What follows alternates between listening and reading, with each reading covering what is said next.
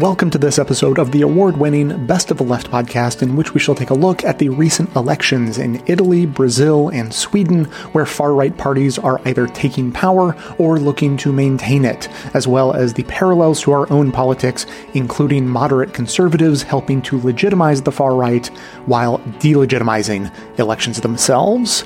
Clips today are from The Mehdi Hasan Show, The Jacobin Show, The Rachel Maddow Show, In the Thick, Democracy Now! and the Muckrake Political Podcast, with additional members only clips from The Jacobin Show and The Rachel Maddow Show.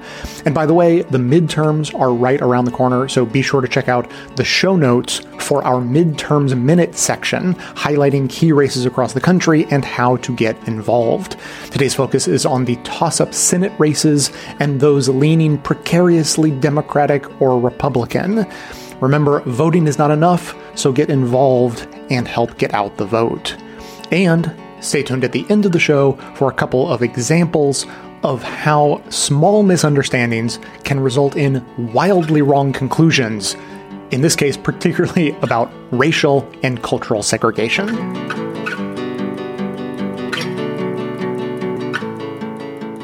In the wake of last week's Italian elections, Giorgia Meloni, leader of the far right neo fascist Brothers of Italy party, is poised to become that country's next prime minister. And Republicans here in the US have been falling over themselves to congratulate her on her win and identify themselves with the neo-fascist. Here are former Secretary of State Mike Pompeo and Republican Senator Tom Cotton both congratulating Meloni as a fellow conservative, apparently. And when an old speech of Meloni's decrying financial speculators, yes, financial speculators, I think we all know who she's referring to there, went viral in right-wing circles, Republican Senator Ted Cruz tweeted, spectacular. Even though his own wife is a managing director at what some would say is the grand champion of actual financial speculators, Goldman Sachs. My favorite right-wing tweet about Meloni, though, was this one from an employee of Breitbart who decided to dabble in a bit of identity politics, suggesting you're for the patriarchy if you dare criticize Italy's first female prime minister, and also tweeting hilariously, calling her Mussolini just because she's Italian is racist. To which I responded, how about comparing her to Mussolini because she has praised Mussolini, currently echoes Mussolini, and runs a party that both includes Mussolini's heirs and is itself an heir to the Italian social movement, which was formed by supporters of Mussolini in 1946. How about that? By the way, did you see how I managed to squeeze all that relevant biographical information about Meloni into 140 characters or whatever the Twitter limit is these days? Because a lot of mainstream media pieces running into the hundreds or thousands of words weren't able to do that, sadly. And I'll be honest, I expected the Republican right to embrace Meloni. They are at best, to quote the president, semi-fascist themselves these days. What's been so depressing is to see so much of the quote unquote liberal media, the mainstream media, the MSM, giving a pass to Meloni or playing down her and her party's fascist roots, focusing more on the fact that she's female and less on the fact that she's, you know, fascistic. That has been deeply, deeply depressing to see. There was the uh, Washington Post headline. Giorgia Meloni could become Italy's first female prime minister. Here's what to know. Now, here's what you wouldn't know from that headline. You wouldn't know that she has ties to fascism. But hey, she's female. There was the headline in the Financial Times. We can pull that up as well. Likely victory for Italian right portends risks, but no lurch into extremism. Don't worry, no lurch to extremism, even though they just elected card carrying extremists. But still, hers is a heartwarming tale, isn't it? I kid you not. This was the tweet from Politico Europe. Let's pull up the tweet from Politico Europe. In July 1992, a 15-year-old schoolgirl rang the doorbell at a local branch of the Youth Front, a far-right movement in Rome, and asked to be let in. This weekend, that same schoolgirl could become Italy's next prime minister. Wow. Forget the fascism. Forget the fascism. Focus on the inspiration there. Then there was this op-ed in the New York Times. Giorgia Meloni is extreme, but she's no tyrant. Well, that's all right then. At least she's not a tyrant. There was this op-ed in the Atlantic, which argued that the most immediate concern about Italy's new government is not any threat to the country's democratic institutions, still less a return to fascism. Did you notice a trend yet? It's not as bad as you think. This isn't really fascism. Stop the hyperbole and hysteria. It'll all be fine. In fact, I couldn't help but think that I've seen these headlines, these hot takes before. Remember the Washington Post op-ed on the eve of the 2016 US presidential election with this headline? Calm down. We'll be fine no matter who wins. Oh yeah. Remember the New York Times op-ed with this headline the month before the 2020 presidential election? There will be no Trump coup.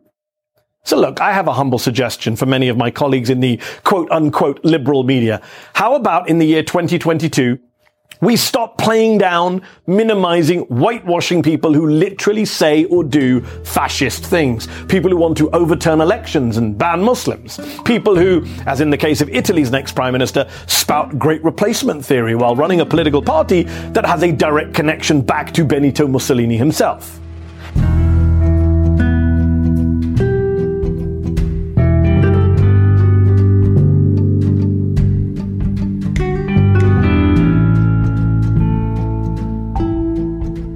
Broadly, Fratelli d'Italia is a party uh, that um, uh, you know, centers its message on a very harsh uh, nationalist identity politics, the defense of the natural family.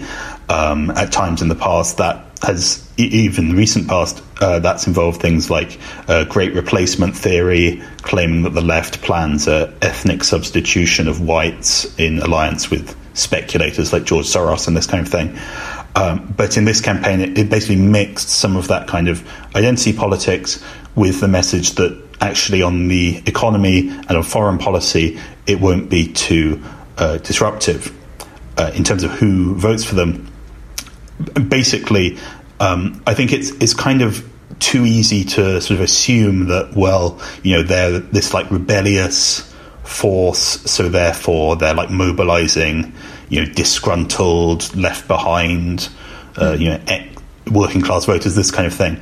Uh, but really, actually, if you look at the the electorate and the overall right wing vote, you know, where the votes have come from, it's quite clear that basically what's happened is that Fratelli d'Italia, Brothers of Italy, uh, now ha- has basically won votes from its own allies. The overall right wing vote is basically the same as it was in the 1990s and 2000s uh, you know, kind of mid 40s percent.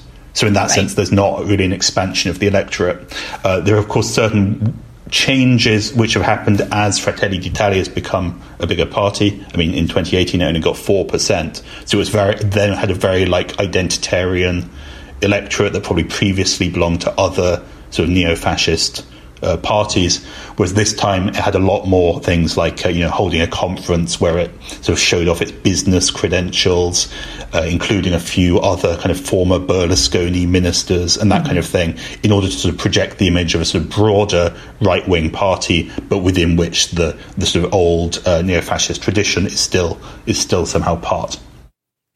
So that brings up something interesting, which is, uh, you know, in your articles, part of what you have argued is that uh, this this rise was, on one hand, kind of a long time in the making, and that the center right, uh, you know, supposedly more moderate or supposedly, you know, parties that were supposed to be like a moderating force actually enabled and helped accelerate the rise of the far right. Uh, so how exactly has has this played out over the last couple years? Well, um, as if there's this coalition of these uh, three right wing parties, and you know the first time they went to government together was already in 1994. Uh, Berl- Silvio Berlusconi, the you know the billionaire tycoon, often you know compared to Trump and so on, uh, he he kind of gave a, he gave a speech in 2019 where he said, well, you know, in the 1990s, I brought the fascists into government. He actually used the word fascists. Mm. Um, you know, I constitutionalized and legitimized them. I sort of brought them into the tent. Um, but over time, uh, he, you know, while he had a dominant position uh, in the right wing coalition in the in the 90s and 2000s, uh, that's kind of ebbed, uh, particularly in the uh, post 2008 crisis period, uh, partly because Berlusconi has often gone into sort of um, broad tent or, or, technocratic governments, which has sort of undermined his hold on the right, uh, and and then turns to push voters towards the further right uh, options. You know, we saw uh, Matteo Salvini's Lega even before this was took over the leadership of the right wing from Berlusconi. Um, but then also, I mean, I think there's a strange kind of re- re- uh, reinvention of Berlusconi in recent years as a kind of cuddlier and more moderate uh, figure, which is rather strange for anyone who remembers the 2000s.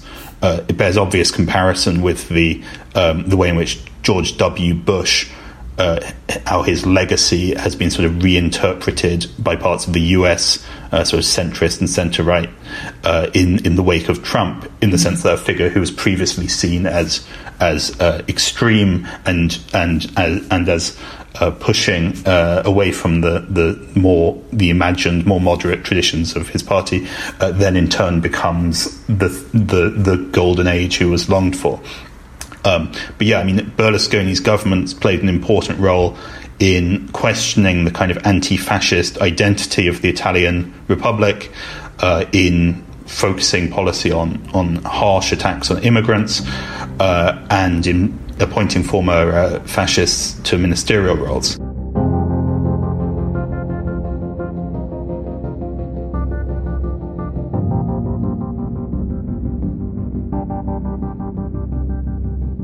You know Italian politics better than most. You know Meloni herself. Is this fascism? Is this a neo fascist authoritarian party that's about to take power?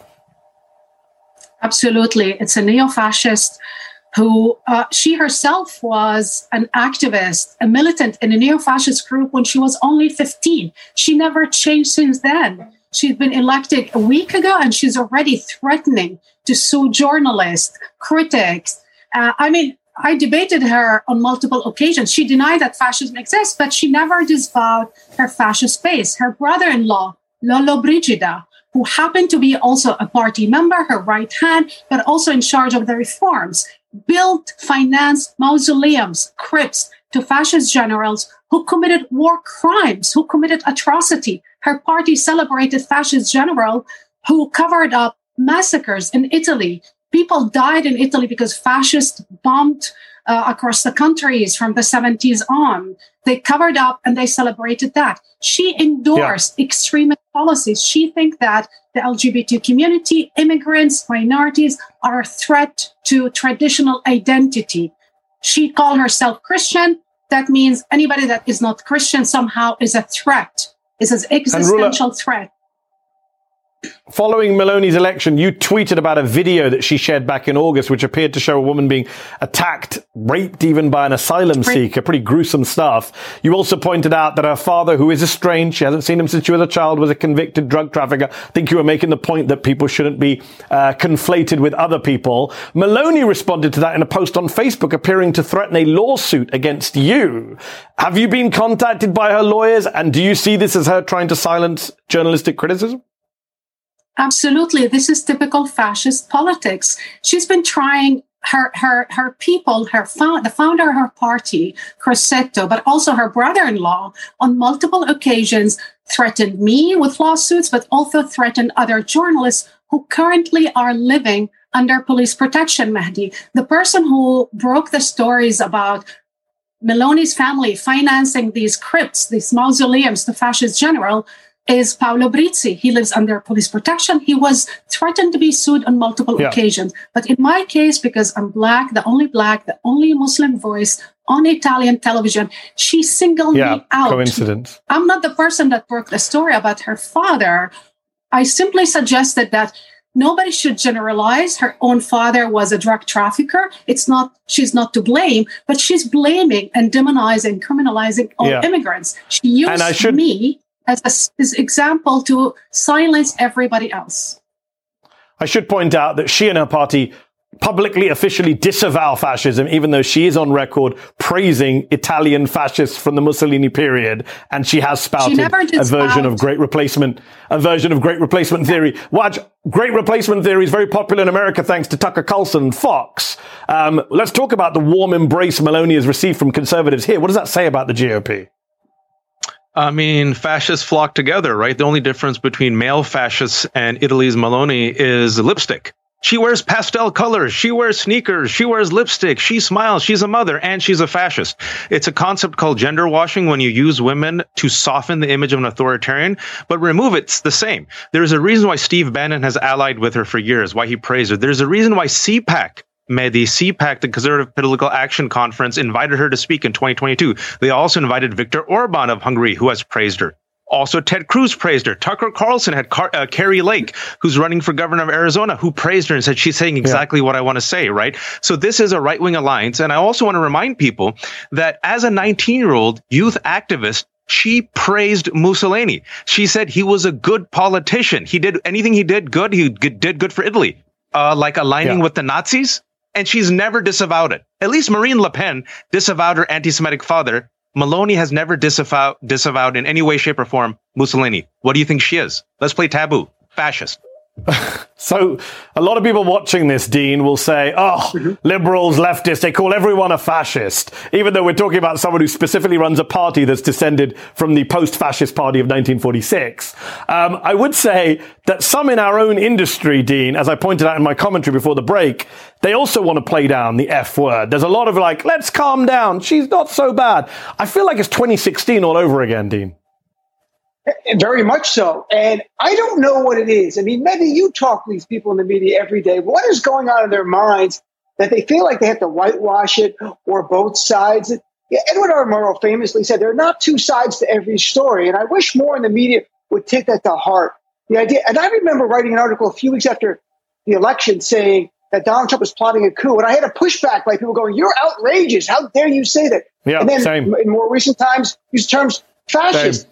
I think I think part of it, Mehdi, like you did in your tweet, we have to explain what that means because people think it's like we're doing a mirror of the right saying we're socialists. We have to explain what fascist. It's an enemy of democracy, and its essence. Understand that. Yeah. It's embracing violence. It's about pitting people against each yeah. other. It's all the, institution. But it's the enemy of um, democracy. Um, if nothing else you take away from me, enemy of democracy. That is fascism. That's what these people are about. Well said. Well said, Dean. Rula, this idea that you are the enemy of democracy, the enemy of women's rights, you're the enemy of minority communities, both immigrants and gay and lesbian, transgender communities. You see that in Italy. You see that here in the US. There are some commonalities, Rula. And then you see Iranian women protesting against their own authoritarian, anti-democratic government. And you wonder, how much credibility do some people in the West have to be standing with those Iranian women, given what's happening in our own countries? I look at authoritarianism globally and I wonder, we have to fight it everywhere, do we not? Absolutely, Mehdi. But also, we have to understand this is a global movement. Uh, we go back to Meloni. Meloni in 2018 said on video, I repeat, on video that she actually support uh, the the Hezbollah militias. She supports uh, Assad. She supports Putin because somehow they are defending Christianity in Syria. This is what she said. In that context, she also said that she endorsed torture because it's a good tool for law enforcement so they can defend themselves. This is what she says. So when they are whitewashing her in our national media, they're actually she she that's what she craves the most legitimacy that's what she wants she wants to be normalized the way that fashion creep globally and take over is by being normalized and by making it socially acceptable. And it is dangerous to minorities. This woman actually is the only party, the only leader of a party in Italy who's a woman who voted against women rights, especially equal pay. Audiobooks may have started out as an accommodation for the blind, but of course now millions more benefit from the ease and convenience of audiobooks. And you may not need me to convince you about audiobooks, but I do want to convince you to switch and start getting your books from Libro. By far, the best way to purchase audiobooks is by subscribing to an audiobook club for a flat fee to get one book credit each month, plus a discount on any other purchases. And this deal may sound familiar as the audiobook arm of the big box store in the sky offers just such a plan. But while they are trying to squash the little guy, Libro is explicitly fighting for the independent booksellers. For just one example, Amazon works to sign exclusivity deals to lock up books from big name authors to their platform, which prevents indies and even libraries from having a chance to compete. I mean, competing with other businesses is one thing, but keeping books out of the grasp of libraries is downright unethical. On the other hand, Libro is a special purpose corporation designed to share their profits directly with indie booksellers in partnership with bookshop.org. So it couldn't be more clear. Make the switch and join Libro through our link to let them know we sent you. Go to bestoftheleft.com slash L-I-B-R-O. That's bestoftheleft.com slash Libro. And of course, there's a link in the show notes for your convenience. Talking about what happened in Italy this you know, this past few days over the hundred year stretch, you see the patterns, you see what you call the rhymes of history. And in doing this book, American Psychosis, I saw the same thing in American history. We see patterns again and again that even we live through that we don't recognize. That, you know, the Republican Party and, you know, we're now having a debate about whether MAGA extremism is something akin to fascism. But the Republican Party for 70 years keeps having this dance with extremism, you know, encouraging and exploiting extremism. It's happened all the time. What we see now with Donald Trump and the Republican Party is not a it's not an aberration, it's a continuation. And I was struck because I was, you know, reading up on the Italian uh, election uh, earlier today, and there was an academic in Europe uh, who was talking about the history, and he said, "What we're seeing in Italy is nothing new. I mean, you make that point quite, quite obviously, but even in the last 50 years, the far right has always been there, starting at the end of World War two, and it has bubbled up and bubbled down, bubbled up and bubbled down, and now it's just emerging, but it's always been there. The same way that I think we've always had a fringe far-right fanaticism here that the Republican Party has always tried to exploit to its own benefit, whether it was McCarthyism, the Birchers, white segregationists in, this, in the 60s and 70s, and Donald Trump just made it burst out. And it's interesting. In Italy, you know, they have a multiple party system. So in Italy, the, the, the, fringe elements, the far right, the fascistic elements get their own parties. In America, it doesn't work that way. We don't have multiple parties, but we have seen the expansion of the influence of these extremists within the Republican Party. The Republican Party acting like a coalition in Europe, taking them in to get power and juice to the extent that we even see Donald Trump in recent days welcoming the QAnon movement into his Trumpist Republican Party the way that the majority or the close to majority coalition in Italy has taken in and has been led by the fascists. David, I was struck by the fact that you document over and over again these moments where what we consider to be the mainstream Republican Party has to confront how much they want to be associated with people who they see and movements that they see as toxic, anti-democratic, extreme, and in most cases embarrassing. You talk about that with the John Birch Society, for example, and elements of the Goldwater campaign and the conservative media around that time. You talk about it with Dwight Eisenhower, General Eisenhower, uh, pre- as President Eisenhower having to confront McCarthyism um, and the appeal of Joe McCarthy, both at home in, in Wisconsin, where he was an incredibly towering figure, uh, but also in terms of the way he tapped into some real dangerous energy on the far right. And uh, I feel like you've busted a bunch of myths in terms of these sort of self-serving histories where we've sort of told, told, told, ourselves left, right, and center that the, the Republican Party, the mainstream Republican Party, has effectively policed those extremes and kept them at bay um, until now. And in fact, I think, get, tell me if I'm wrong, but the, what I took from your book is that there are multiple instances in which the guys who we think of as the good guys, or at least the mainstream people, actually chose deliberately to keep cultivating those extremes, to keep those, you know, the QAnon movements of their time alive and agitating for the Republican cause. You know, Again, the pattern is obvious once you go back and look. There is not, not a single major Republican president or presidential candidate who did not embrace extremism to some degree. It waxes and wanes, and some do, and some have done it more intensely than others, but it's always in part of the Republican playbook. Uh, a recent example that, of course, you'll remember, and most of our viewers will, would be John Boehner embracing the Tea Party. The Tea Party was an extremist movement that, you know, was arguing that Barack Obama was a secret socialist Muslim born in Africa who had a secret plan to destroy the American economy so he could impose a totalitarian dictatorship. I mean, it's irrational the way McCarthyism was irrational and the way that QAnon is irrational. And John Boehner, country club Republican, he knew that, but he invited the Tea Party literally onto the steps of the Capitol for demonstrations, brought him into the party uh, because they helped him get elected speaker. They then chased him out, but he validated and authenticated the Tea Party perspective. And like, you know, McCarthyism, the Birchers, or you go over to the fascist of Europe, there's a there's a core there, and the element that I see uniting all this is that they look at the other side, their political enemies, and they demonize and dehumanize them. They're, they're subversive. They want to destroy their society.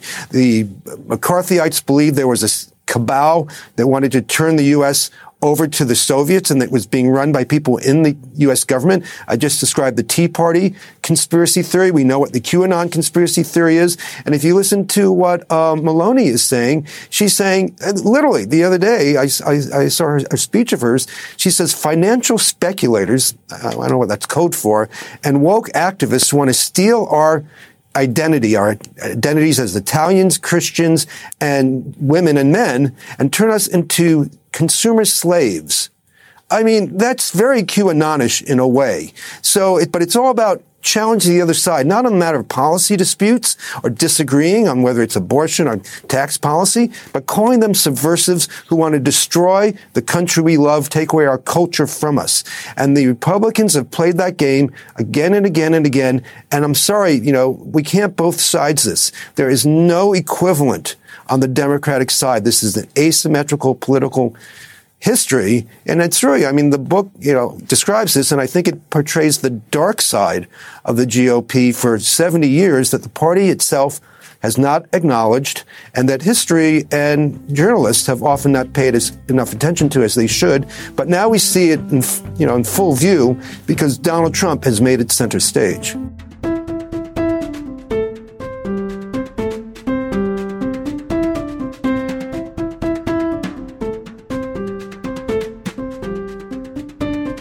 Fernanda, you know, and I don't want to pigeonhole you because you are from Brazil, but I we want to take advantage of your knowledge and you've been following all this news out of Brazil, which on Sunday we saw the first round of their presidential election. And even though former President Luis Ignacio Lula da Silva, Lula of the leftist Workers' Party, received more votes than the far right incumbent Jair Bolsonaro, Neither candidate won more than 50% of the vote. So that means there will be another runoff election at the end of the month. And Bolsonaro actually ended up doing better than polls had indicated. Fernanda, you tweeted about how this felt like the most consequential political weekend in Brazil since you left your homeland in 1998. Brazil is the fourth largest democracy in the world and can talk about how democratic it is or it's, you know, that's a big question. It's a young democracy. So, how have you been feeling about the election results, and how can you put them into context for all of us? Well, there's so much to unpack there, but I, you know, when I woke up this morning, I thought, is there a map that shows, you know, kind of like the CNN maps that we see Wolf Blitzer, you know, showing this state went for this? Like I wanted to know, you know, which states went for Lula and which states went for Bolsonaro. And then I wasn't surprised with what I found. Essentially, the northeastern part of Brazil. I come from the northeastern part of Brazil, the state of Bahia. And all these states in this region of Brazil are the poorest, neediest, and also blackest states in Brazil, the legacy of slavery and also the large influence of indigenous populations in this part is very present. The, the miscegenation of Brazil is very much what defines this region. And the entire region went for Lula. He won every single state in that region. Wow. But then if you look at southern Brazil, Sao Paulo and the states south of Sao Paulo, also Rio, those were states that are more centers of business and uh, wealthier, much more influenced by Europe, uh, especially the, the southern tip of Brazil, large German, Italian immigration. So they are a lot more white as we understand white to be. And these states all went for Bolsonaro in addition to large landowning states, states where lots of the landowners Yeah. and a lot of the land is. Yeah. So it really, the result, what it shows is, is two Brazils. You know, this is a battle between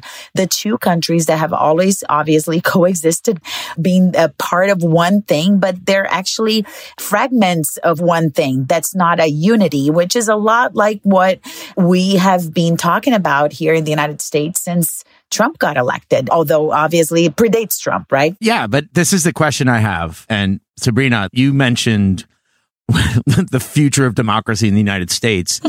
But also when it comes to Brazil, like Bolsonaro's already, he's already starting to set the stage for what quote unquote rigged election. Sabrina, you want to jump in because it seems like are we witnessing a Trump playbook in Brazil, or at least from what you've been following, Sabrina? Just jump in and then Fernanda, give us your thoughts as well about this. I mean, this is something that we're seeing, you know, right wing candidates throughout the world, not exclusively right wing candidates, but talking about, you know, voter fraud, um, you know, lack of trust in elections, uh, you know, the erosion of democracy. Can we rely on the results that we're seeing? So it's not surprising if we hear more of that from Bolsonaro in the coming days and weeks, I would say. But I would trust the resident expert here, Fernanda, on all things Brazil. I'm the same way, but I just want, you know, you're Latin American. It's like me, you know, you follow it. What I can say is though, it's obvious already from like seeing Twitter and seeing like Brazilian Americans in Miami, for example, that, you know, voted for Bolsonaro starting to question like, mm, did Lula really win? Exactly. Like, or, you know, or already kind of prognosticating about the runoff, you know, and trying to see how Exactly. votes will be consolidated for Bolsonaro to ultimately win. So there's always speculation around it. and I think for months we've kind of been gearing up those that pay attention to Latin America. We saw some of the conversations with the Colombian election. Yeah. Now we're seeing it with Brazil. So I can expect a lot more of the same in the coming days. Yeah, Fernanda, I mean, that notion of this young democracy and you're going to have this incumbent who mm-hmm. he's already suggesting that there's fraud. What does that mean in the context of Brazilian politics for you, like given the history of the country? Well, I was born in 1973, and it was only 12 years later that the military dictatorship that had installed itself in 64 ended in Brazil. So we're talking about a really, really young democracy, currently run by a president who has really taken a page out of Trump's playbook. Although I think Trump and his people also learned a lot from Bolsonaro in Brazil. And he's been using even some of the same language. There is an appropriation of the yellow and green colors of the Brazilian flag. They are now representative of him. The word patriot patriotism has been hijacked to mean support for him and his policies. You have this idea that he's this God sent candidate who came to save Brazil from doomsday when in reality, there are a lot of questions about policies he's had with Yeah. indigenous populations, with the destruction of the Amazon, with the large number of former members of the military who are now in positions of power in ministries, running, you know, important agencies in Brazil, um, without necessarily having come from that world and have the expertise required. So, you know, obviously for Brazil, it means a decision about the kind of country that it's going to be in the future Yeah. the type of relations that it's going to have to a country like the United States that's currently run by a Democratic president. But one of the most interesting things I remember, I think it was sometime in last month, there was a story from the BBC that quoted both Steve Bannon and Patrick Leahy. So people from completely opposite sides of the political spectrum, both saying how consequential this election would be, not just for Brazil, but for Latin America and for the world. And I do believe that the fact that they are both paying close attention to it means that we should, you know, as Americans, as people who care about democracy, Yeah. we should be paying attention because if it can happen in Brazil and whatever it is that happens, Yeah. it can happen any place else. I'm very worried. I'm just really very worried. Today's episode is sponsored by ExpressVPN, and I have been a customer of theirs for years, so I am pretty happy to tell you about them. Firstly, if you're not familiar with VPNs, they're sort of like an invisibility cloak and a skeleton key for the entire internet all in one. They protect your privacy by shielding your web traffic from prying eyes who want to micro target you with ads and do other even more nefarious things. And they help you access restricted content around the world by letting you spoof your location. I've tried a few VPNs, and I really can say that ExpressVPN is the one that I've had the best experience with. And look, if all that cloak and dagger doesn't feel necessary to you, the truth is that the most frequent usage of VPNs is to unlock movies and TV shows that are available in other countries. Like Netflix has different libraries for each country. If you're waiting for the new season of Better Call Saul to show up on Netflix, well, it's already available in the UK, just as one of thousands of examples. All you have to do is fire up the ExpressVPN app, change your location to the UK, refresh Netflix, and that's it. But it's not just Netflix, it works with nearly any streaming service and is ridiculously fast, so you can easily stream in HD and it's compatible with all your favorite devices. As I said, I've been an ExpressVPN user for both privacy and digital globe-trotting purposes for years now. It really is the must-have app for any citizen of the world on the internet. And if you visit expressvpn.com slash best of the left, you can get an extra three months of ExpressVPN for free. And of course, you support the show when you use our link. You can watch what you want, protect yourself, and everything. ExpressVPN at expressvpn.com slash best of left.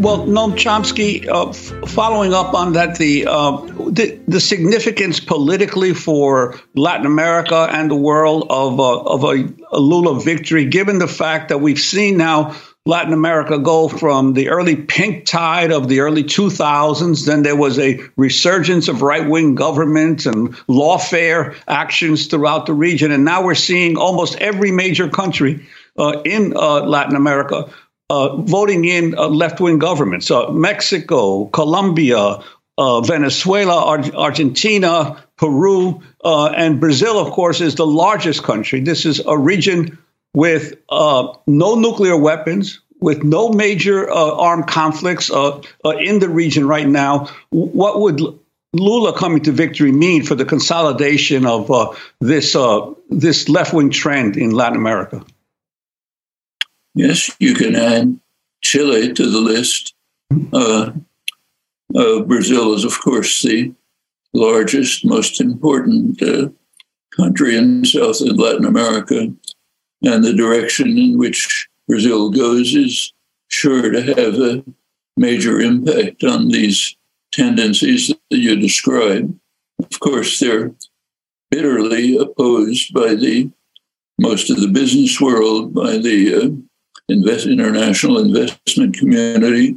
Uh, what happens in Brazil could be certain to have a large scale effect on whether these this mildly left social democratic uh, tendency will continue to develop and evolve. That's very important on the international scene as well. It'll, for example, affect the character of uh, uh, BRICS, the Brazil, Russia, uh, uh, India, China, South Africa, now Indonesia, uh, developing for independent, possibly independent force in global affairs. Now, during the early years of the century, when uh, Lula was in power, uh, he managed to uh, give the BRICS alignment a significant role in, in world affairs. In fact, Brazil became perhaps the most respected uh, country inter- internationally under Lula and his uh, foreign minister, Celso Amorim.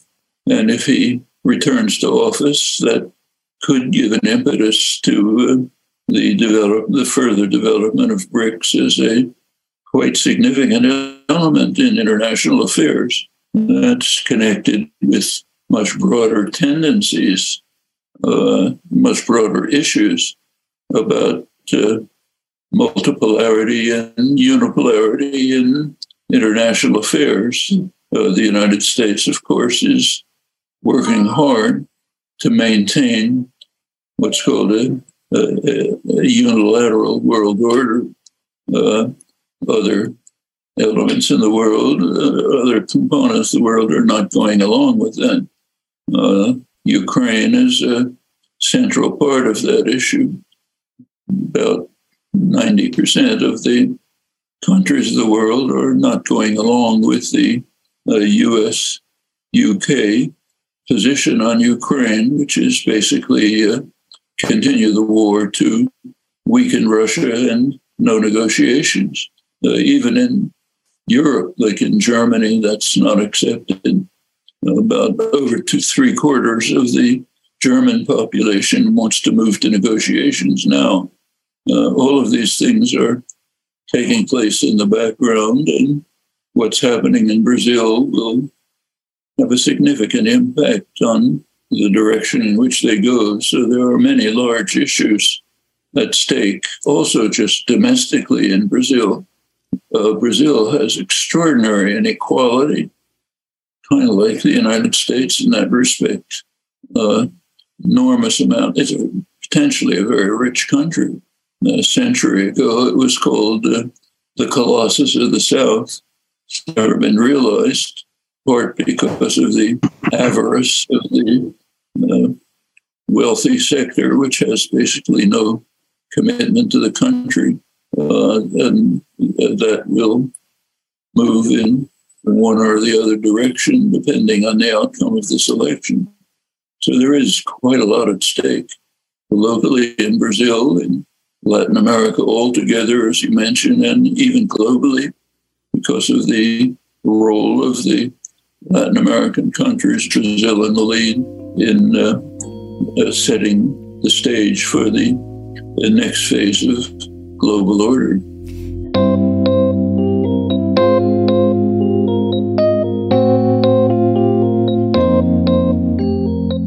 Turns out that Lula did lead uh, Bolsonaro after the election this past weekend. Uh, he ended up with 48% of the vote. Unfortunately, Bolsonaro ended up with 43% of the vote. Nobody broke the 50% threshold, which means that we are now primed for a runoff election on October 30th, uh, which is kind of a mess, Nick, for a variety of reasons. It means that a um, a really, really uh, volatile situation in Brazil is now going to escalate because we're heading into this runoff.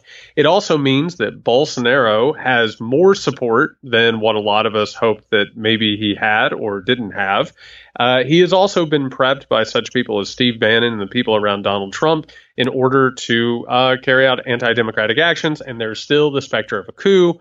Uh, Nick, bad stuff all around. Lots, lots to unpack. You know, I'm surprised that you. We have a the good friend of the breakdown, Mike Lindell, is involved in the the Bannon thing uh, as well. We you was that on purpose that you wanted to leave him out and make him feel bad, or just uh, you know? Well, Mike Lindell, Mike Lindell's just sort of wandering from one room to another, squeezing his pillow and giving people money. Yes, I mean he he he is he's sort of like a a, a walking ATM to these people. So of course he Well, you know, I, I, tried. It's funny, you know, the the interestingly enough, the the polls had indicated that it wouldn't be as close, even though five percent is kind of a you know a nice solid lead yep. uh, for Lula. But like you know, that gives rise to uh, Bolsonaro to, to, sort of accuse like the polls are always wrong. Everyone's lying about this. You see, I'm a victim here, and uh, he's he's certainly been priming the country to either say that like only God is going to remove him or death, and uh, and I'm not willing to die. You know, I'm not going to die for this. So you have to be very concerned because it, it sounds a little familiar, doesn't it? It does. It does. And and and real fast, let's go ahead and let's uh let's listen to a quick clip. Uh let's let's hear uh Steve Bannon and and for context for those who don't know, this is at one of Mike Lindell's um one of his cyber breakdown conferences a while back. I you lose track. He does these things all the time. Basically, people go and get free food. He gives them a bunch of money. But it's Bannon sitting next to Mike Lindell. But who's hanging out with them? It's Jair Bolsonaro's son, who happens to also be a politician and a bit player in all of this. Let's uh, let's give this a listen. Well, you see, it's just not in the United States, right, Steve? Well, next October, remember, 30 days, about 30 days before this monumental midterm election. He's going to face, his father, Jair Bolsonaro, is going to face the most dangerous leftist in the world, Lula, a criminal, a communist, and supported by all the media here in the United States, all the left wing media. This election is the second most important election in the world, right? In the most important elections ever in South America. Bolsonaro will win unless it's stolen by guess what? The machines. The machines. And again, here we are. This is the Trumpian playbook, which says very, very uh, um, succinctly if he loses, if uh, Bolsonaro loses, then there's nothing else to believe besides the fact that this has been stolen by the machines. Uh, and and and I have to say, like this is one of those weird, mind bending things, Nick. Bolsonaro outperformed all of the polls, all of the polls. Like this is actually a victory by Bolsonaro, but they have to take that victory and spin it into a giant conspiracy. And they want both things at once, which is look how much better I did than the polls, but also I should have more support than this. It was stolen from me. It is it is mind-breakingly stupid. Well, we have to now look at like the other what was remaining of the percentage who now drop out of the race and now becomes a two-person race. Um, I mean, what are your feelings about what the rest of those votes go towards, and if if Lula is going to be able to just kind of hang on to this lead? Well, so it looks like in a world um, that makes sense that Lula is going to walk away with this thing. It looks like he'll probably end up getting. I, if if I had to put a number on it, and God knows that these numbers don't always mean anything anymore. If I had to put a number on it, I would say that Lula walks out. If if everything stays the way it is, you put it in a vacuum sealed jar and just sort of move it on to October 30th. I'd say Lula ends up with 53, 54 percent. But here's there's a couple things that are happening here. Bolsonaro is going to gain momentum from this, right? The fact that he outperformed this, he's sending it to a runoff. Second, uh, second of all, the lead up to this election, there have been people murdered over the lead up to this election. People are getting shot. People are getting stabbed. There are fights in the streets. There are all kinds of these aggressive uh, moments in which Bolsonaro's supporters are going after Worker Party, Lula's people, and and hurting them. To go ahead and use that conspiracy theory that we're documenting here basically they are going to believe that they're going out to defend themselves. And that means possibly more violence. That means maybe intimidation at the polls.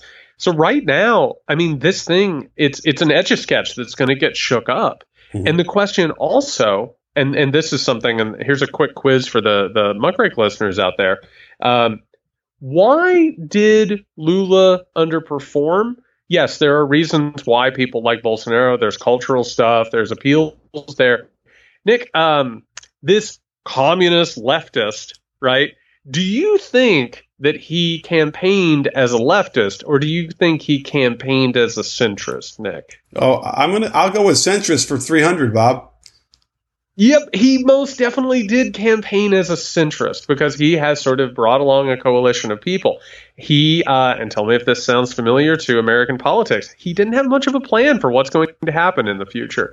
Maybe some light taxing of the wealthy, but that's about it. There's no real massive change, right? It's it's the same sort of conditions that we see here in America. So what's he going to do now?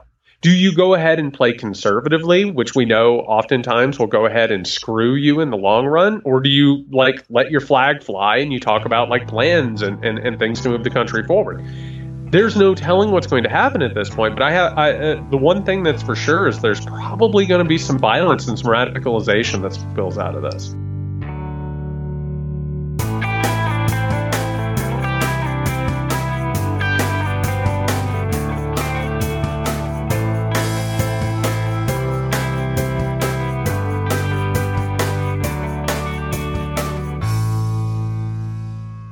We've just heard clips today, starting with the Mehdi Hasan show, highlighting the GOP and US media either celebrating or downplaying the danger of fascism in Italy. The Jacobin show explained the right wing coalition in Italy and how the moderates helped legitimize the far right. The Mehdi Hasan show dove into the details of the Brothers of Italy fascist origins. The Rachel Maddow show looked at how conservatives in the US helped accelerate the extreme right by legitimizing them, starting with the Tea Party. In the thick, switched gears and looked at what is at stake in the Brazilian election. Democracy Now! spoke with Noam Chomsky about the election in Brazil and broader South American politics. And the Muckrake political podcast focused on the connection between the American far right, including Steve Bannon, and the election in Brazil. That's what everybody heard, but members also heard bonus clips from The Jacobin Show, tracing a similar story of the far right party in Sweden getting their best election results recently. What kinds of longer term changes to Sweden's economy and, you know, the welfare state and trade union movements may have come before this moment that could have precipitated the rise or helped precipitate the rise of the Sweden Democrats? When we look at this specific election, the shift between the left and the right was tiny, tiny, mm. uh, less than a half percentage points. So we were already in a very tight situation. And the Rachel Maddow Show did a deep dive on the history of fascism in Europe and the path the world is on right now. Republicans here are cheering for abroad. And yes, I think it is easier to see when you can see when it has happened before, what this is descended from in history. Because no longer respecting election results isn't just about messing with elections themselves. It's about a different kind of governance, a different kind of power. If they do not want your vote to determine who is in power, that means they don't want to have to use power to try to meet your needs. To hear that and have all of our bonus content delivered seamlessly to the new members only podcast feed that you'll receive, sign up to support the show at bestofleft.com slash support or shoot me an email requesting a financial hardship membership because we don't let a lack of funds stand in the way of hearing more information. And now, just a quick note that didn't get covered in the body of today's episode, which is the very strange connection between the Italian Fascist Party and J.R.R. Tolkien's Lord of the Rings. We talk about this in a fair amount of detail in an upcoming bonus episode for members, so if you're not already signed up, now may be the time for that. Uh, but in short, in post Mussolini Italy, if you were on the far right, then you needed a way to differentiate yourself from the old far right. It just wasn't politically feasible to try to maintain that same system or same party, so they had to, you know, pivot a little bit. So what they sort of consciously did was went looking for new sets of symbols and themes that they could latch onto. And there aren't too many things out there with more symbols than the Lord of the Rings. Now, the problem, as is so often the case, very often with the right, though not exclusively, is that they badly misinterpreted the meaning of the story. Tolkien, there's debate over whether he was a racist and white supremacist and that his books were, you know, an, an analogy for separating the races. But you know, my interpretation is that the bulk of the evidence leans towards him being an anti-racist of his era, meaning, you know, it was the early 1900s. Sure, he was probably racist about plenty of stuff, but in a world of racists, he was on the let's not be racist side of the spectrum of racism. So anyway, his his books were almost certainly not intended to be interpreted the way the Italian fascists interpreted them. But, you know, what's new? So, if you didn't know, Lord of the Rings is full of lots of different species of intelligent beings. You know, it's a fantasy world, lots of species. And sometimes they get along, sometimes they're mortal enemies. And the lesson the fascists took from this, the fascists in Italy in particular, was that separateness and specificity in groups is good. And they likened the difference between species in The Lord of the Rings to the different countries in Europe. And hopefully, the lapse in logic here is obvious. The different countries of Europe aren't made up of different species. And to make that comparison is inherently dehumanizing to everyone. But still, one can sort of imagine that this opinion could be arrived at honestly.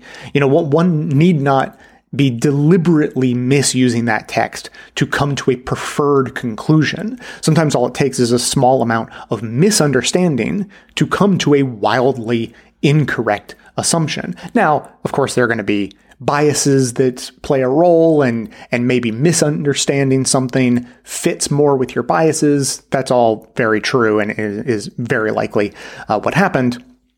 But uh, to give it a totally different and yet similar example.